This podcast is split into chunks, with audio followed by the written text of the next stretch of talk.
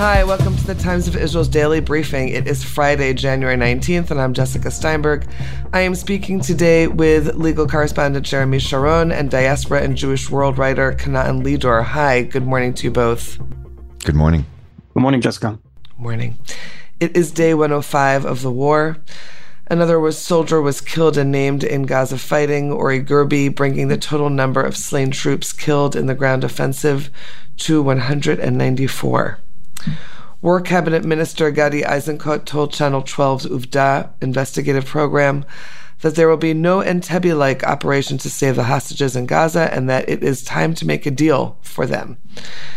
We will talk about Haifa allowing an anti war demonstration, a brouhaha with the Postal Authority, women being allowed, in a sense, on the top council of the Chief Rabbinate, and a very quiet comeback for ravers after Nova. All of that after a quick break.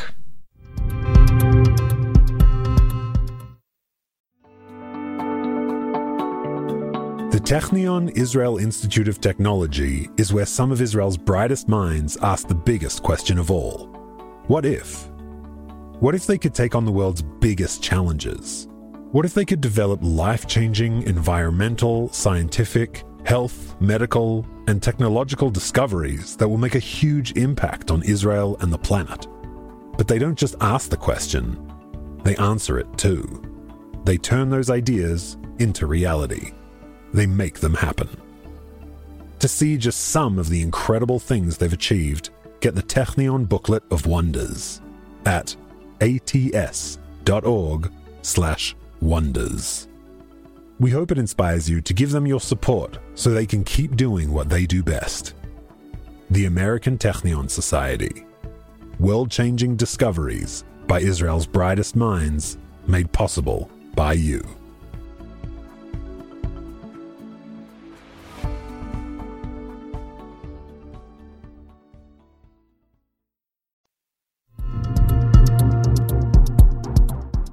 Okay, Jeremy, break this down for us. So, an anti war demonstration is being allowed in Haifa on Saturday on Shabbat in a central location.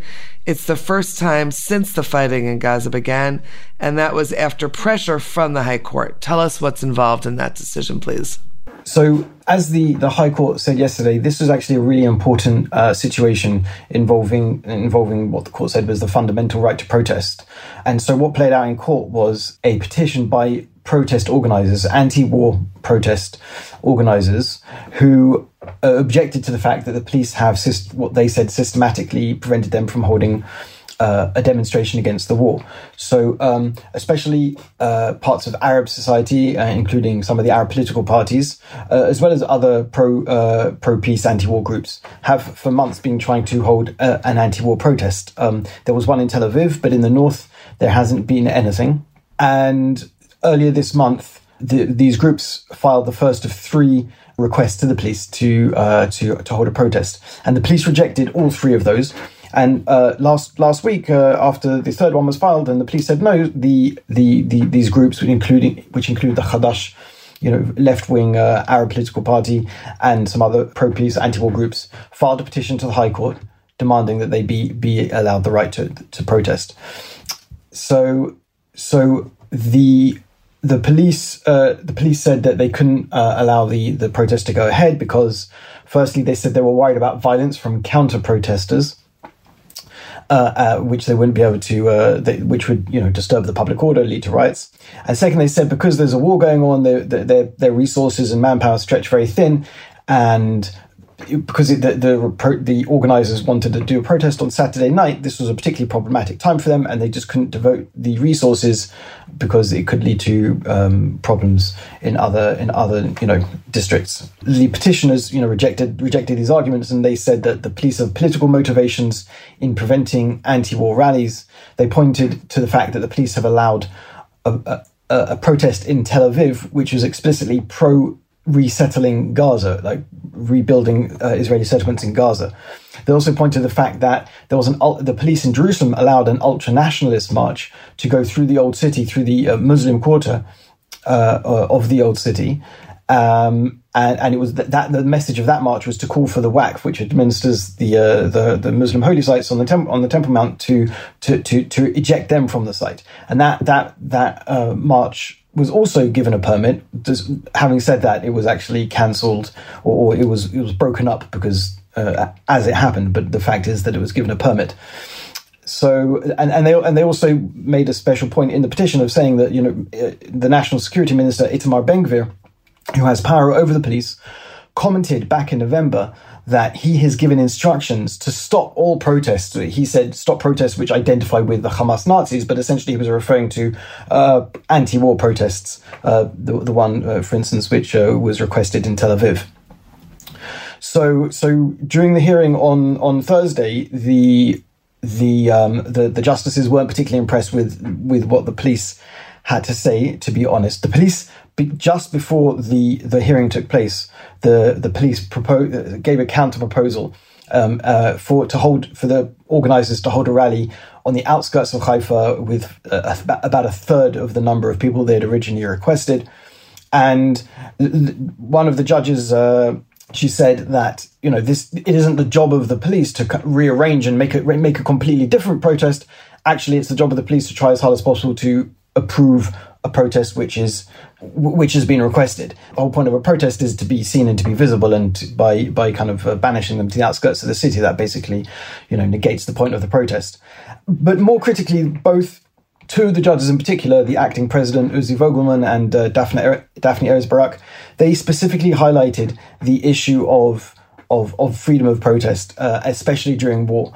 And uh, during the hearing, uh, Uzi Vogelman said, "Don't you think that that you, the police, should actually uh, try and use your resources to prevent the counter protesters uh, interfering with the right to protest of these people, as opposed to you know you know uh, uh basically sub you know submitting to their threats of, of, of, violence, and right at the end of right at the end of the case. Uh, right And then, uh, once they issued the, the ruling, they the the justices both said, all all three justices wrote that um, you know this is this is a, a, critical issue of the fundamental right to protest, and that's especially that's especially relevant even you know during during times of war.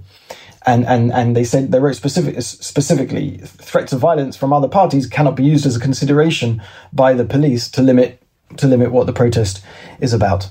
Yeah, I think it sounds like it's actually going to be kind of a landmark decision in a sense, because there are certainly many more demonstrations that are being planned and being announced as uh, the days in the war really grow. The the Secretary General of, of the Hadash Party, who was there in the hearing, he's, he said to me, "This is in the end. What happened was the organisers requested fifteen hundred people uh, at, on Saturday night."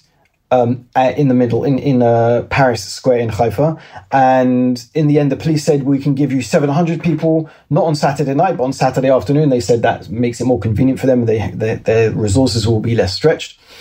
Um, and so I said I said to uh, the Secretary General of Hadash, I said why. Uh, you know, th- this is an interesting, you know, you've, you've actually compromised quite a lot here. And he said, we have, it's not everything we wanted, but he said, this is an important achievement because this is the first authorized big protest in in Haifa and in the whole northern district, um, calling for calling for uh, uh, you know an end to the war. And he said that's a big achievement. And uh, I think I think that, that it is, as you said, an important um, kind of uh, landmark in, in, in terms of the court telling the police that after months and months of, of refusing these kind of uh, uh, demonstrations, uh, the court has said to the police that, that, that, they must do more to, to enable them. Okay, thanks for that, Jeremy. Uh, sticking with the High Court, but on a different topic, Na'an. I'm trying to discern here if the High Court decision about women being allowed to serve on the Chief Rabbinate's top council is a breakthrough ruling or is sort of some kind of midway step. Tell us about that. Explain it to me. So the ruling came uh, earlier this week that uh, women may serve both on the uh, Rabbinate Council, the basically the top arbiter on non-rabbinical issues, and on the General Assembly of the Rabbinate, which elects the chief rabbis. And uh, that sounds, as you mentioned, Jessica, like a big deal because finally we're going to get some uh, egalitarian representation on a body in a body where only 10% of the assembly is female. Uh, and hey, who knows? Maybe uh, female chief rabbi, right? Well, not so not so fast because the court um, stopped short of enforcing um, egalitarianism in that body, and it only said that a contingent of the assembly may um, may be women because that contingent and the, the, this is the controversy that contingent is the rabbis contingent the assembly is made up of the uh, public representatives and the rabbis and um, uh, a feminist group called Kolech, which promotes egalitarianism in Orthodox circles, actually, uh, petitioned the High Court to um, to to uh, say that the rabbis contingent, which has a majority in the assembly, uh, women can serve under that hat as well. Uh, and the argument was um, that rabbi has a lot of ins- the word rabbi has multiple instructions in Hebrew.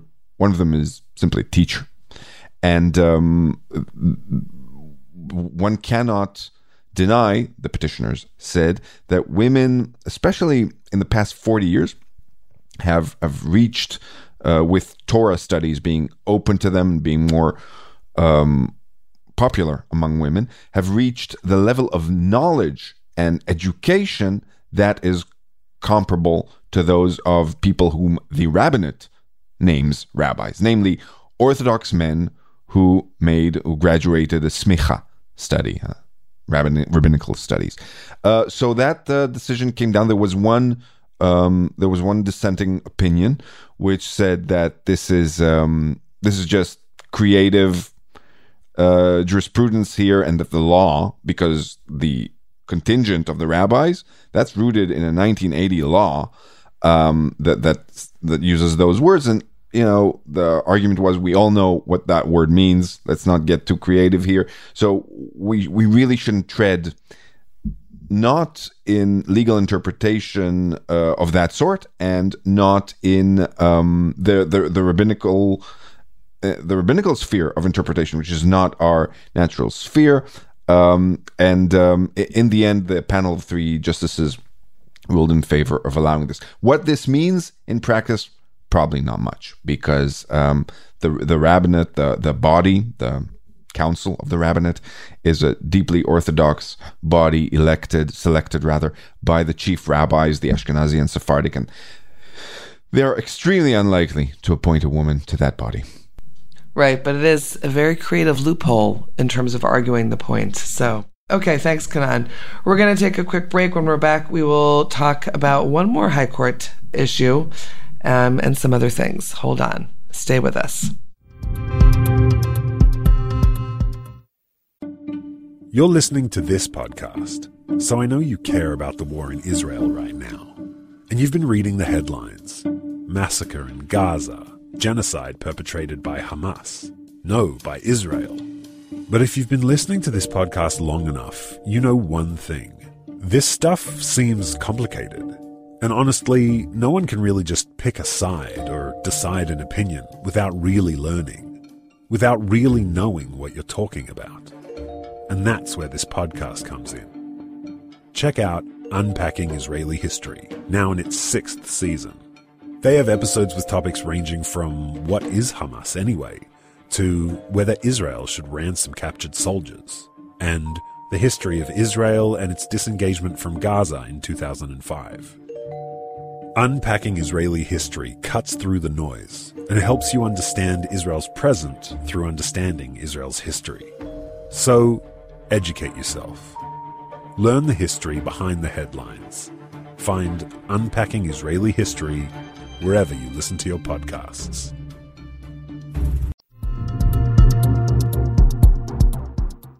Okay, so Jeremy, back to the High Court. Uh, this time with Communications Minister Shlomo Karhi, who wants the Israel Postal Authority chairman out and does not want the High Court to interfere, which it has. What do we think is actually happening here? Give us the background.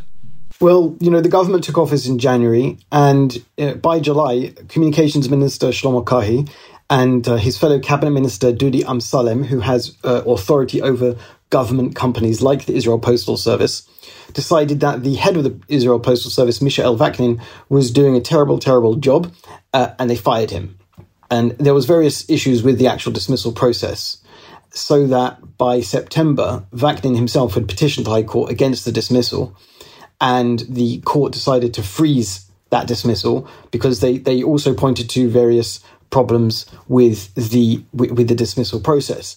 And what Vaknin alleged, and what others, including senior officials, uh, have agreed with, is that he was fired because not because of any particular problem with his uh, work as the head of the Israel Postal Service, but rather because uh, Karhi and Amsalem in particular wanted to appoint uh, their cronies to to the government companies, which are an important, a, a, a big source of, of potential appointments for for the government and the court in the court in September uh, uh, agreed with this position that it was very problematic. And then in, in earlier this month, the three justices on the court, including I should say, a very perhaps the most conservative justice of all, uh, but essentially warned uh, Karhi uh, that and, and Amsalem that if he, they did not reverse the firing, uh, the dismissal of Vaknin, they would probably order order them to do so. The problem is, is that the judges the, the judges pointed out that it's almost never happened in, in, in the last half century that a government has fired the director of of of, of a government government com- company. Um, it, it, it's just a situation which has never it's never happened. And, one of the judges, I think it was uh, uh, Isaac Amit, said something catastrophic would have had to happen in order for you to fire this man Vaknin but but you know he was in office for six. Uh, you were in office for six months before you find him. What possibly could have been so so awful that he did in that time that that, that you, should fire him for that. Um, now, Karhi and Amsalem, uh, you know, re- reject this, and they said they did the proper procedures and so on. Um, and it, it basically, on on Wednesday, Karhi uh, reacted to the the court's warning, saying that they would order him uh, to uh, they would order him to reverse the dismissal if he doesn't do it himself. And he said basically, "Go ahead, make my day," essentially, because he he, he went off on a long rambling letter about the judicial overhaul and the, the High Court's recent decision to overturn the reasonableness limitation law, which was a landmark decision.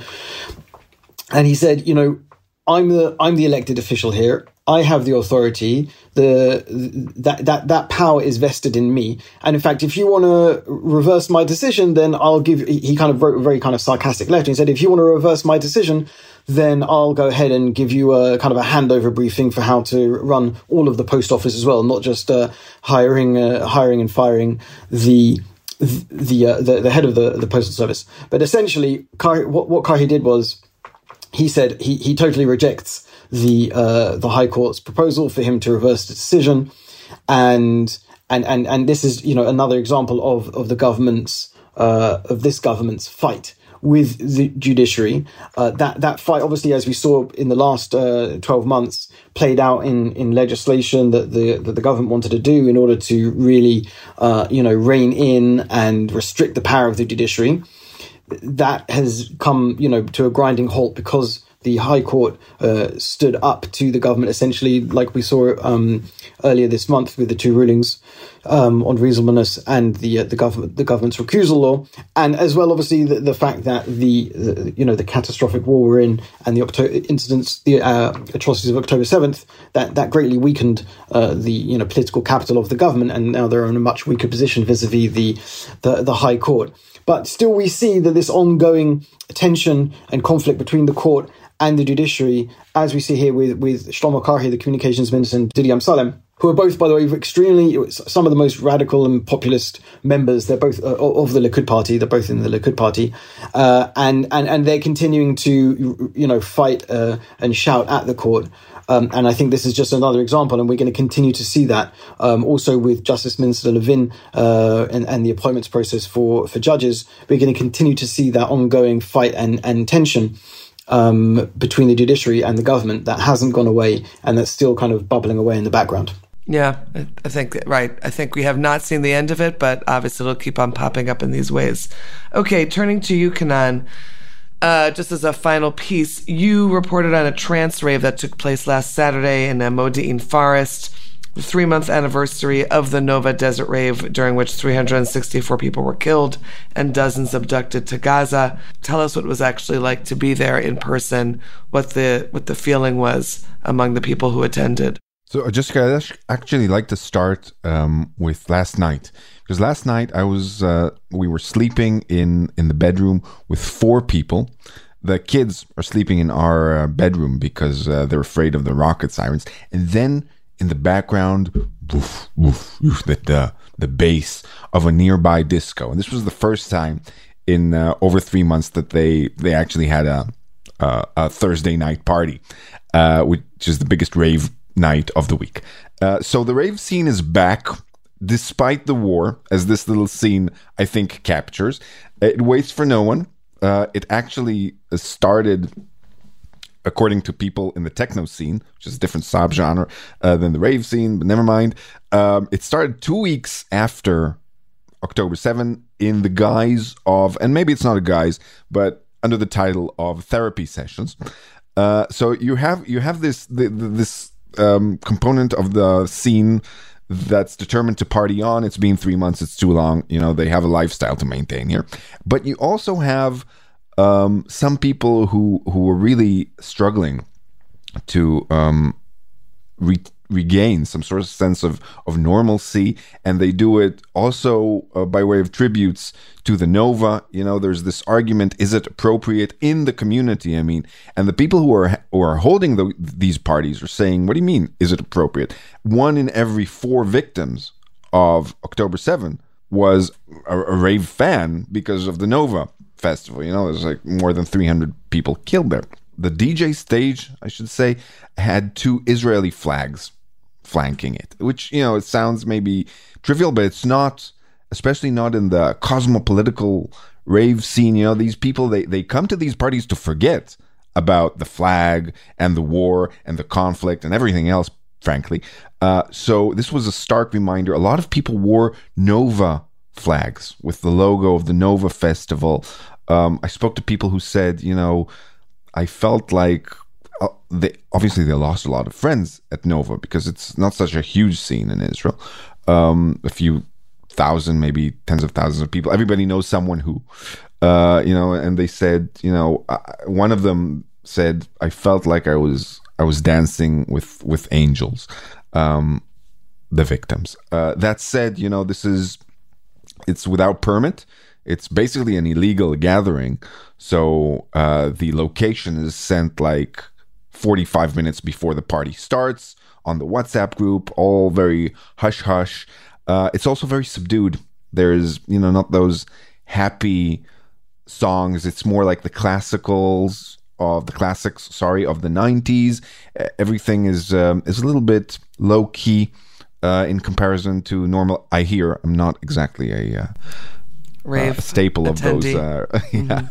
but it's it's another sign that um, that part of society, as is uh, as applies to our society as a whole, you know, despite the traumas, despite the pain, despite all the hiccups, is slowly returning to n- normal life under the circumstances. Yep, demonstrations and raves. We started and began with gatherings. Okay. Thank you, Jeremy. Thank you, Canaan, for being with me on today's briefing. Been good to see you. Thanks, Jessica. Thank you. And thanks to all of you for listening to the Times of Israel's Daily Briefing. We'll be back again tomorrow. This episode was produced by the Podwaves. If you have comments, always feel free to drop us an email at podcast at timesofisrael.com.